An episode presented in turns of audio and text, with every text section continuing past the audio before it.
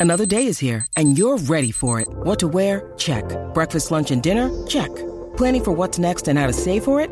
That's where Bank of America can help. For your financial to-dos, Bank of America has experts ready to help get you closer to your goals. Get started at one of our local financial centers or 24-7 in our mobile banking app. Find a location near you at bankofamerica.com slash talk to us. What would you like the power to do? Mobile banking requires downloading the app and is only available for select devices. Message and data rates may apply. Bank of America and a member FDIC. Welcome to the Insurance Marketing Organization podcast, where financial services marketing expert Seth Green interviews IMO experts, executives, and top producers to share can't miss tips on how they successfully manage their IMOs, grow their businesses, create great relationships, and influence the industry. And now, here's your host, Seth Green. Welcome to the podcast. This is your host, Seth Green.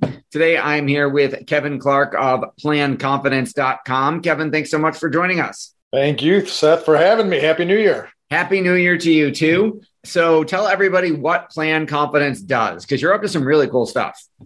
Yeah, so Plan Confidence is uh, a software as a service company, if you will, uh, that we create a technology that allows us to work with the held away 401k, 403b, TSP accounts if they're federal employee. Uh, and we could deliver advice like no other. We could deliver any financial professional's advice to as many of their clients held away accounts with a couple keystrokes. Okay, so that sounds fantastic because a lot of one of our biggest issues as advisors, right, is a lot of times the client's biggest asset is their 401k that most of the time, stereotypically, we think we can't get paid on.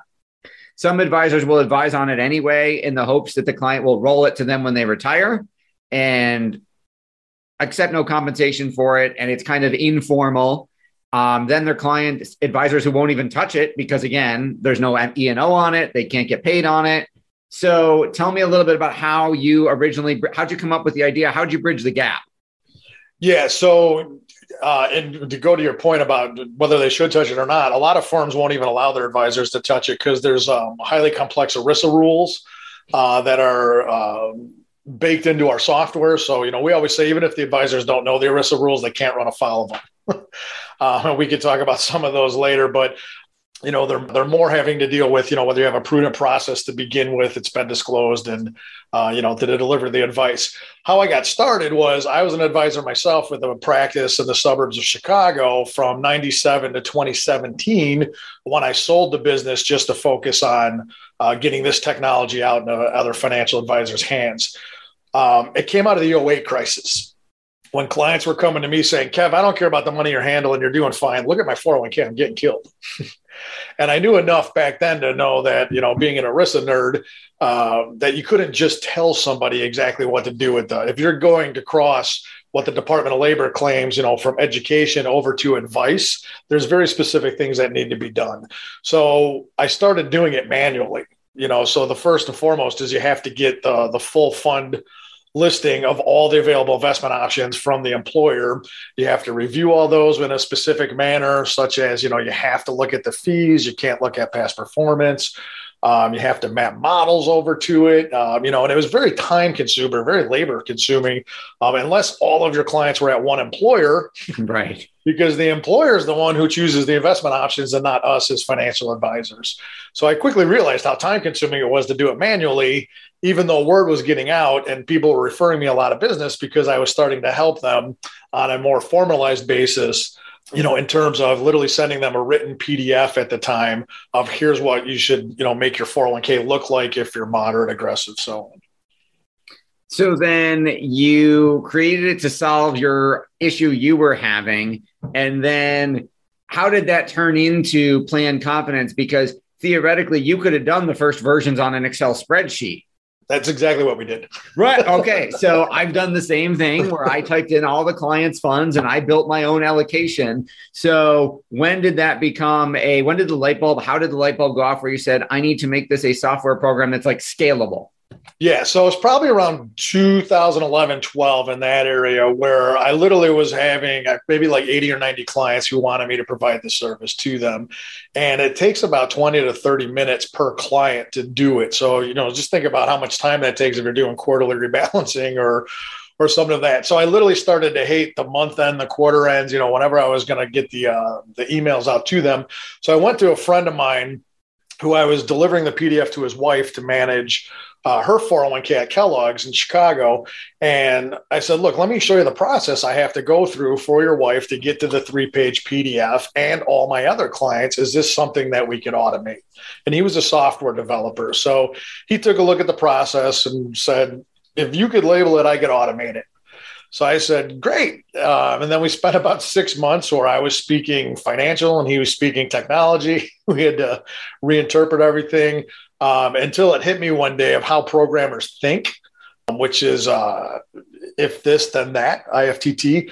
Um, so as soon as I realized that's how they thought we had to do it, we literally started cranking out the uh, the software to the point where what used to take me about eight to ten hours at month end now took me about two to three minutes, as long as we had all the data proper the first time in our database. Well, obviously that's a huge time saver and scalable. When did you start um, taking it to other financial advisors and insurance agents? So it was probably around 13, 14. Um, I was at a conference in Florida, and you know, being from Chicago, you know, you take the any conference in Florida you could get to in yes. January or February. um, you know, and, and I always say you learn probably the most you're going to learn is when you're sitting around, you know, either having some cocktails or at dinner or so. But we were all at dinner, and I think there was like six or eight of us at a round table, and we are just kind of going around the table saying, "How do you market this and that?" And I remember I just pulled out my phone and I said, "Well, you know, I tell people what to do with their 401k. This is what it looks like." And I had a you know rough version on the phone before we had the app out. Um, and about five of the advisors out of the six there went, Oh my God, that's awesome. Can I use that with my clients? And I was like, I don't know, because it was only built for one person. So I had to go back to Mark and say, Hey, you know, how do we put up, you know, firewalls? How do we have different disclosures? How do we have different auditing procedures for different advisors? And uh, so we kind of went back to the drawing board with that and then got to the version that we have today right around 2016 which is the exact time that the Obama administration made uh, almost any conversation with a uh, ERISA covered account a fiduciary one.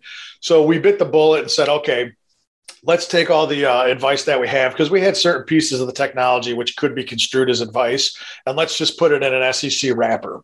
So we formed an internet only RIA, put the technology in there. So now we have technically two versions of our software a fully bundled version for uh, RIAs that are out there. There's about 50,000 IARs that are either SEC or state registered uh, that have access to our full version, which is we have the ability to deliver advice. We can help them place trades. We can help them collect fees, so on and so forth. We also have another version for insurance agents and FINRA reps, which there's about a million insurance agents and 660,000 FINRA reps uh, which technically qualify under the Department of Labor, what's called Interpretive Bulletin 96 1, which is a safe harbor for somebody who's not licensed to actually provide computerized asset allocation models and still have them considered education and not cross the line to advice. So if we're insurance only, your software, what your version of the software works. If we're Series 7, Series fee based, RIA, IAR, you've got a version that works how has the reception been in terms of over the last few years getting the software and the service out to the marketplace?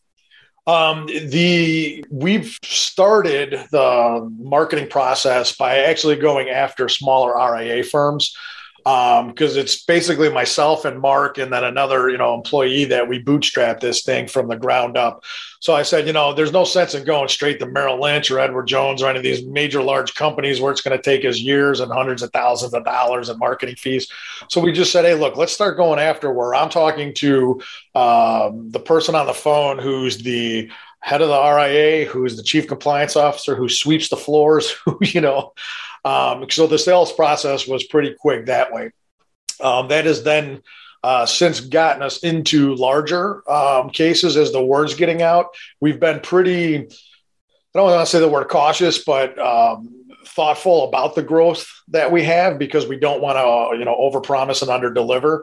Um, so we're we're still out there, you know, working with uh, mainly RIA space that want to scale up. The ones that love us are the ones that have been doing it manually, just like I was. And they come in and they go, "Oh my God, I've been doing this for 25 people, and it takes us, you know, it takes my staff member three days a month to do it. Um, your software can literally do it in a couple minutes." That is absolutely incredible. With all the success that you've had, um, what's your biggest challenge now? Um, our biggest challenge now is really uh, getting the word out there that most advisors don't even realize that you're not supposed to actually give advice on these 401k assets unless you're following a prudent process that's compliant with ERISA. So a lot of advisors we talk to, they say, "Hey, man, I didn't even realize. You know, I'll sit down with that client once a year at an annual meeting, and I'll do some chicken scratches on their statement. Or if they call on the phone, you know, we'll open it up through a Zoom meeting, and I'll tell them, you know, hey, buy ten percent PIMCO total return, this and that." Without realizing that the Supreme Court's gotten involved, and there's a case, a very uh, cool case there right now, um, where a, a fund uh, 401k, uh, Northwestern University uh, in Evanston, Illinois, uh, is actually getting sued for having too many investment options. um, versus just the high fees or whatnot. But the Supreme Court also got involved in a case called Tibble v. Edison years ago, where you may now be responsible for the lifetime of your client for any advice that you give. It used to be six years. So a client could come back and sue you if you didn't do it right. Um, or I talk to advisors all the time who say, Hey, I tell all my clients to buy all the bonds in the 401k and all the stocks and the non qualified accounts. And from a tax diversification standpoint, um, you know, it works way better. Um, and I say, Hey, that's great. But, you know, one of the rules under ERISA is you have to have a diversified recommendation to that client um, so you technically could get sued and be responsible for losses, fees, you know, excess, all that. And it's all personal liability. There's no corporate protection when, when you're dealing with it. Uh, and that's why a lot of the large firms shy away from it.